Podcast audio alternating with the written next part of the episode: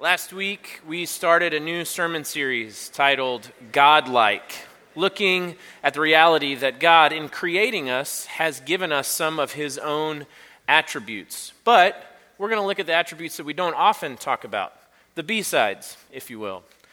Last week, we saw that God is a long suffering God, He is patient and gentle with us in the face of our, our failure and calls us to be the same way towards others. In fact, He enables us and changes us to be gentle and to be consistent in the face of others' failures. This morning, we're going to look at an attribute that is closely connected with that. We're going to look at anger. So, buckle up. And before we begin, let me remind you that this sermon is not for the person sitting next to you, it's for you. Uh, as we hear these passages read, uh, let me ask you this question uh, Is it okay that God is angry? That should have a simple answer. I'm just kidding. But let's give ear to the reading of God's word. A reading from the book of Matthew, chapter 5, and Ephesians, chapter 4. You have heard that it was said to those of old, You shall not murder, and whoever murders will be liable to judgment. But I say to you that everyone who is angry with his brother will be liable to judgment. Whoever insults his brother will be liable to the council, and whoever says, You fool, will be liable to the hell of fire. So if you are offering your gift at the altar, and there remember that your brother has something against you, leave your gift there before the altar and go. First be reconciled to your brother, and then come and offer your gift. Therefore, having put away falsehood, let each one of you speak the truth with his neighbor, for we are members one of another. Be angry and do not sin. Do not let the sun go down on your anger, and give no opportunity to the devil. This is the word of the Lord. Thanks be to God. Pray with me. God, this morning, as we come and hear from your word, from you, as you speak to us through your word, I ask that you would help us uh, to remain aware of our hearts. Help us not to tune out, to excuse our actions and our thoughts. Help us instead to sit in the reality of who we are our failures, our successes. Help us to see that you welcome us just as we are, knowing how much and how often we've failed. And you welcome us in the name of Jesus, and you change us to be more like him. I pray that my words would fall to the floor and only your words remain. And I pray this in the mighty name of Jesus. Amen. Mrs. Turpin is the main character of Flannery O'Connor's short story titled revelation. In the story, Mrs. Turpin is taking her husband, Claude, to the doctors, and they're sitting in the waiting room that is packed full of people that Mrs. Turpin cannot stand. Dirty, unkept, low, both in status and in demeanor. And the real trouble for Mrs. Turpin begins when she strikes up a conversation with a, a pleasant woman sitting across the way with her college age daughter named Mary Grace. Now, Flannery O'Connor writes this conversation from two perspectives. The first is what is coming out of Mrs. Turpin's mouth. She begins to laud the characteristics of good humans, which conveniently she has all of. She is talking about her own disposition, her own hopes, her own socioeconomic status, her own attitude, her own skin color, her own understanding of the world. The other perspective that we get are her inner thoughts. We're privy to how she is judging everyone else in the room, their responses to her, their appearance, their ethnicity, using some rather vulgar racial slurs. And just as Mrs. Turpin announces to the waiting room that if she's one thing, it's grateful. Grateful that she isn't someone else, born in a different place with different things, a textbook comes flying across the doctor's waiting room and hits her square in the face. See, Mary Grace, this young woman, has been sitting there listening to this conversation, listening to this woman go on and on about herself, with her own anger boiling just below the surface until Mary Grace couldn't take it anymore. She throws the book, she jumps across the waiting room and attacks this woman until she is subdued and eventually sedated. And her last words to Mrs. Turpin are this Go back to hell where you came from, you old warthog. Now, I suspect that many of us live our daily lives like Mary Grace, pre book throw, observing the world around us, simmering with frustration or disappointment or anger, whatever negative emotion you want to put in there, just below the surface, trying to hold it in, trying to let that feeling fade away. And every now and then, it might come out, and we begin to feel embarrassed, ashamed we know that it's ugly, not just the eruption, but the stewing about it, the anger itself. And so, when we hear Jesus in Matthew chapter 5 say these things about anger, our natural inclination is to think, I shouldn't be getting angry. It's wrong for me to get angry. I just can't let myself go there again. And yet, shouldn't we be getting angry at a character like Mrs. Turpin? eviscerating the hearts of people around her with her words, using incredibly judgmental and very vulgar racial slurs, shouldn't that make us angry? I mean, the Apostle Paul in this passage from Ephesians says, You can get angry and not sin. So, what is it? Should I be angry? Should I not be angry? I think this is actually the biggest problem that we have when it comes to dealing with anger. We don't know what to do with it. We don't know how to think about it, how to respond to it, and how to use it. Is it right or is it wrong? When is it right? This whole conversation starts with the reality that God has created in us the capacity to mirror his anger. Yes, God gets angry. His anger always is an accurate judgment of an immoral act or an immoral person. Always accurate. And his response is always morally correct. However, for us, because of our sin, because of the way that we twist and manipulate things, more often than not, our anger either finds its roots in a sinful judgment of others, a self righteous, self protective judgment, or it results in a sinful response. And no matter how often you tell yourself it's okay, no matter how many good arguments you make to prove that your anger is righteous and justified, most likely it's not. So, what does it look like for us to mirror God's anger? How can we get angry like God gets angry? Maybe the bigger question is how can Jesus reshape our experience and our response to anger? Right? These two passages tell us that godly anger should always lead to life so that we should prioritize reconciliation, and you should start. Anger should lead to life, so we should prioritize reconciliation, and you should start. We're going to start by looking at the reality that anger should lead to life. God gets angry. And if you're reading the Old Testament histories, it seems like he gets angry a lot. But the key to understand and to note is that God's anger is always kindled against actions, words, or people who disrespect or damage life. Let me say that again because that's really important. God's anger is always kindled against actions, words, or people who disrespect or damage life especially when those things are leading people away from God and the true fullness of life that He has to offer. Right? We're talking about spiritual life, which we can only find from God Himself. God gets angry when people are led away from Him. So in the Old Testament, we see God's anger arise against the leaders of Israel when they put up idols for the rest of Israel to worship. Right? They are encouraging God's people to worship an Asherah pole or a golden calf instead of worshiping the one true living God who desires to be with his people. They're leading them away. In the New Testament, Jesus, who is God, gets angry with the Pharisees and the scribes who are encouraging the Jews to follow their example and their teaching, which leads them to a self sufficient, legalistic life where dependence upon God is completely unnecessary. He's angry because they're leading people away from God. Right? And God's response to ancient Israel and Jesus' response to the Pharisees and scribes have the same end goal repentance. the frustrated and angry actions of God in the Old Testament and Jesus as God in the New Testament show us that God's anger always leads to people repenting. That's the goal, returning to the source of life, to God Himself. But not us, not me. Our anger arises often because we feel injured.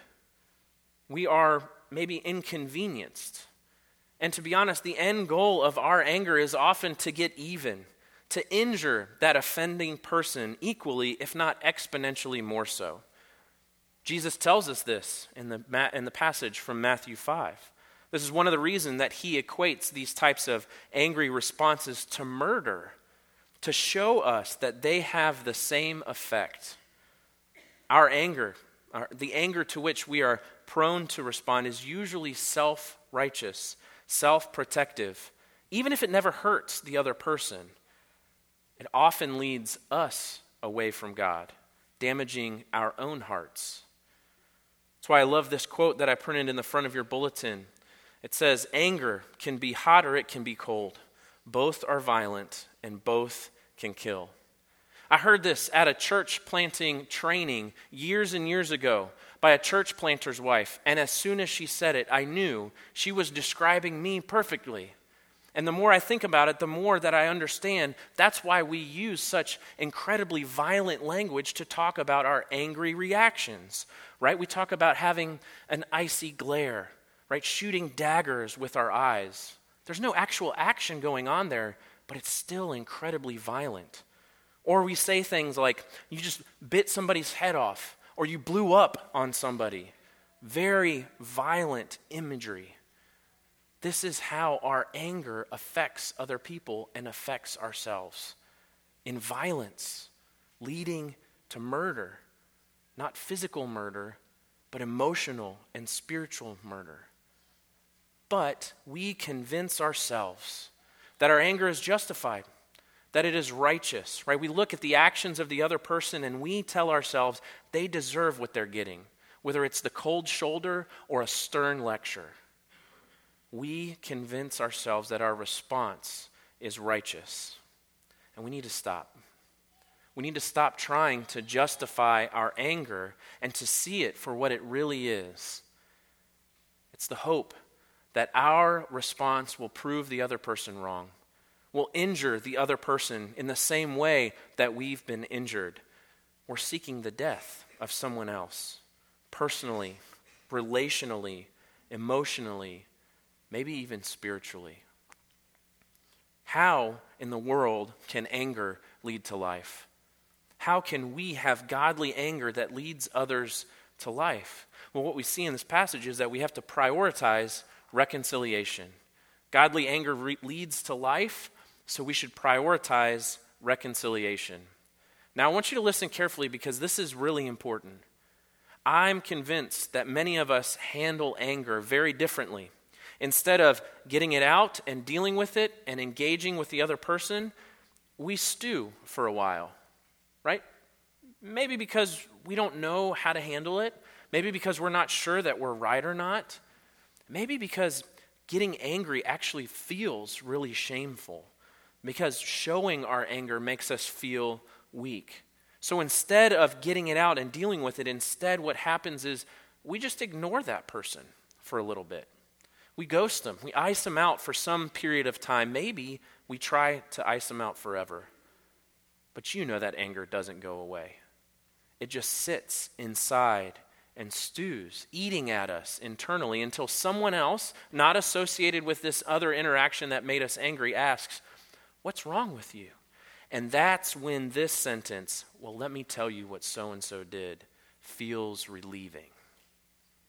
It feels like it's helpful, but it's not. It is sinful and it leads to death.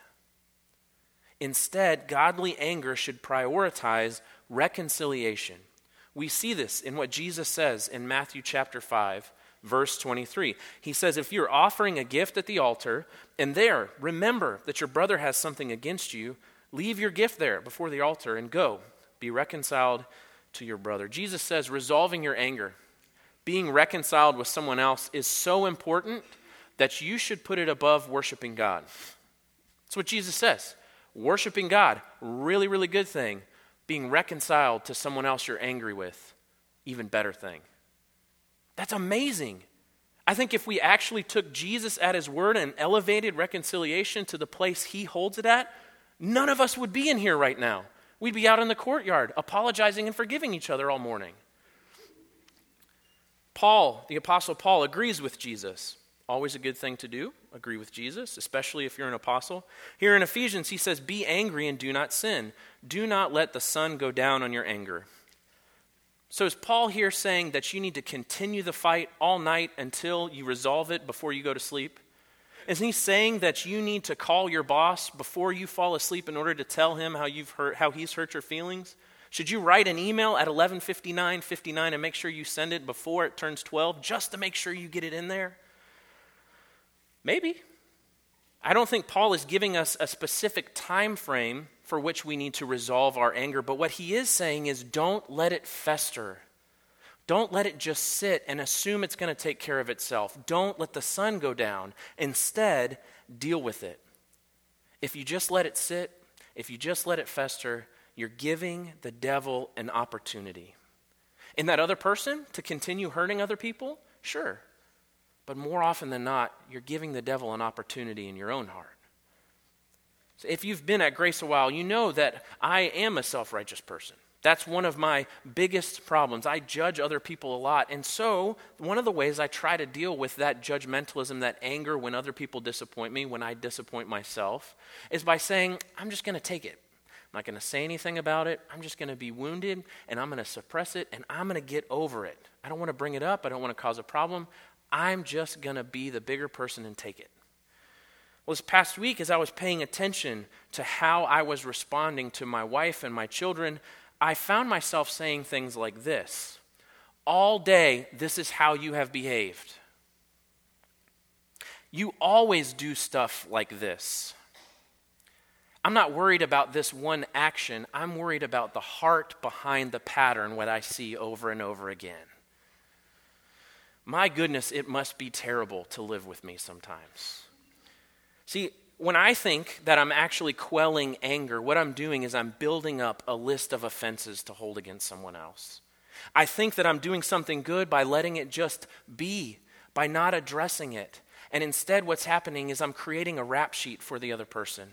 And as soon as they bring up something I've done wrong, as soon as it gets too much for me to handle, I let loose with offense one and two and three and four.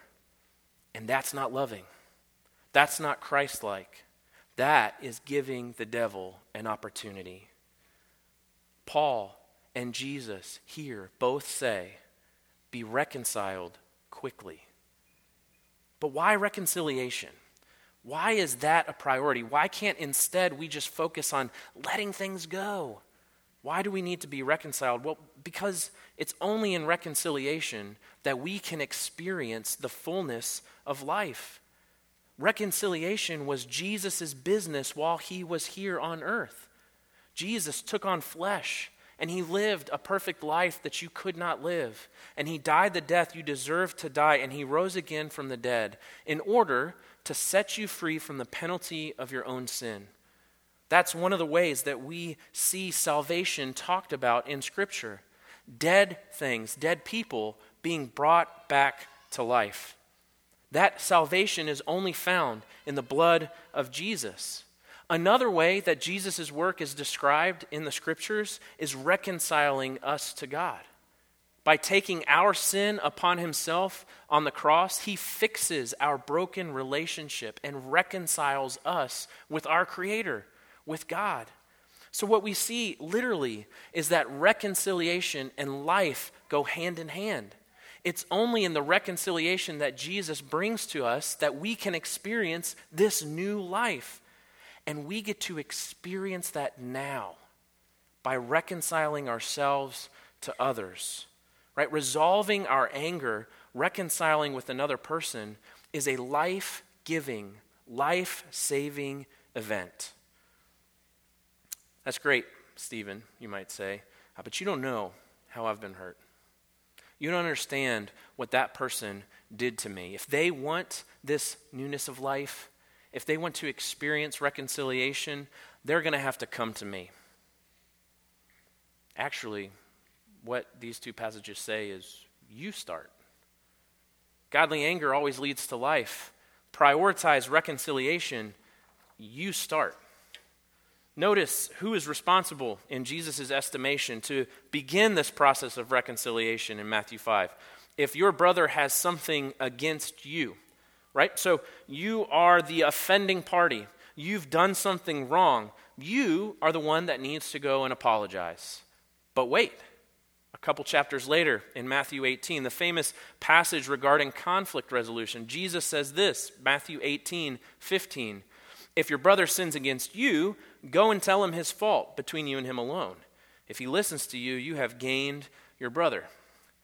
So here, Jesus says that you are the injured party, um, and it's your re- responsibility to start the reconciliation process. Wait, so Matthew 5, it's the offended party, or offending party. Matthew 18, it's the offended party. Which is which? Well, hopefully, you caught the common denominator of both passages you. You are responsible to start the reconciliation process. See, followers of Jesus are those to whom full new life has been given.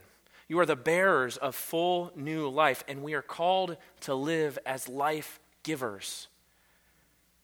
You are the one who should go and repent. You are the one who should go and give someone the opportunity to repent. You should start the reconciliation process. And while we're at it, notice how Jesus never says anything about the other person's actions at all. He's only concerned with your anger, with your words, with your thoughts. Neither does the Apostle Paul. He's talking about your anger. He says the devil will gain an opportunity in you, your heart. So you start, and start with you. Our anger should first settle on the sin in our own hearts. Right? If you find yourself getting angry, the first question that you should ask is this What have I done to create this conflict? Now, that might seem unfair.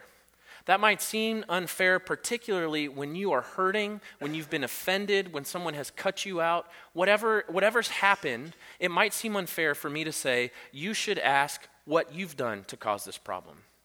But think of it like a giant flow chart. Start with that question What have I done? to cause this problem? If the answer is anything at all, any sin, any phrase, anything that you've done, you have a great opportunity to repent. All the way to the bottom where repentance is, right? What have I done to cause this problem? Repent. If the answer is nothing, the next question is what have you done in response to the other person's actions? If the answer is anything at all, any kind of comment, any kind of snipe back, any kind of dart, you know, hurt, hurtful glance, straight to the bottom repentance. If the answer is nothing, then ask the next question, which is how do you feel towards that person in your heart? If it's any kind of negativity, if it's any kind of bitterness, any kind of wishing that they're going to get theirs, that something's going to blow up in their face, that eventually they'll rue the day that they crossed you, straight to the bottom to repentance. If by some miracle you get to the place where you can say, I did nothing to cause this problem. I did not respond in any sinful way. And in my heart, all I want for them to do is to repent and receive new life. Guess what? You have godly anger, and you can trust that you've done what God has called you to to bring that person to repentance, and you can move on and let the Holy Spirit take it from there.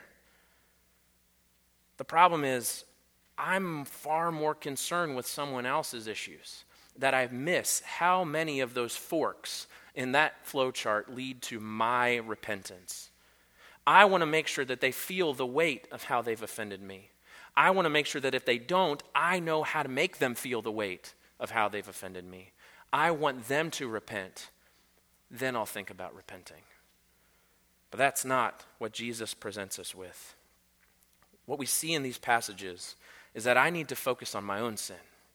I need to see my own problems, my own sin affecting this interaction. Maybe I didn't start it, but more often than not, my own sin exacerbates the interaction between me and this other person. Maybe I haven't hurt that person yet, but I probably will. Right? And th- this isn't like self loathing. This isn't just looking down on ourselves all the time. This is just accepting the fact that we're sinful people who, when we're hurt, tend to hurt other people. And what it does is open our eyes to the reality that God invites us in our anger to experience new life by first repenting, by being changed first, and entering into this relationship in which our anger leads to new life. Mrs. Turpin was impacted by Mary Grace's anger. Literally, the book hit her in the face, and then the girl jumped on top of her in the story. Literally impacted. But also internally, this young girl's anger impacted her in a big way, and it's reinforced at the end of the story. She's back home. She's out in her field washing off the pigs that she and her husband owned as the sun sets. And one of the rays of the sun streaks out across the sky, and she has a vision that that ray of light is actually a highway. And all of the saints are marching up that highway to meet Jesus. And she sees people like herself and her husband there singing, but they're in the back. And in the front of this parade are the people that she has labeled in her life as freaks and lunatics, white people and black people that she has used racial slurs against in her life. And she is dumbfounded that they would be the ones singing and rejoicing at the front of the parade. And she and her husband and people like them would be at the back, confused. She sees these people that she's looked down on her whole life rejoicing as they meet Jesus, while she and the like are in the back. It changes her. She goes back into her house hearing crickets in the woods she thinks they're the voices of those saints at the front of the parade. Now, I, I don't think that Flannery O'Connor is encouraging us to hit people we're angry with with books. I don't think that's the point. But I think the story gives us this strange alien example of how anger can lead to new life. Only godly anger can lead to new life. And what we see in these two passages and throughout the scriptures is that the way that we participate in godly anger is by prioritizing reconciliation. And you start it, and start with you. Let's pray. God, we thank you for the reality that your anger against our sin was quenched by the blood of Jesus, that your anger poured out on him on the cross your perfect Son instead of us. And that in doing so, you welcome us as your perfect children. We have received the righteousness of Christ. We've not done anything to deserve it, not done anything to earn it, but you give it to us. God, would you let that good news change us? Help us to be realistic with our own sin, to see that we have a really big role in much of the conflict of our lives that we should be the one to reach out to those that have hurt us, that we've hurt, to ask for forgiveness, to seek reconciliation. God, would you kill off our sinful anger so that the only anger that remains is against the things, the phrases, and the people that damage life, that lead others away from you. We pray that you would remind us that even though we are angry, even though we are sinful, you welcome us because of the death and resurrection of your Son. We pray in his name. Amen.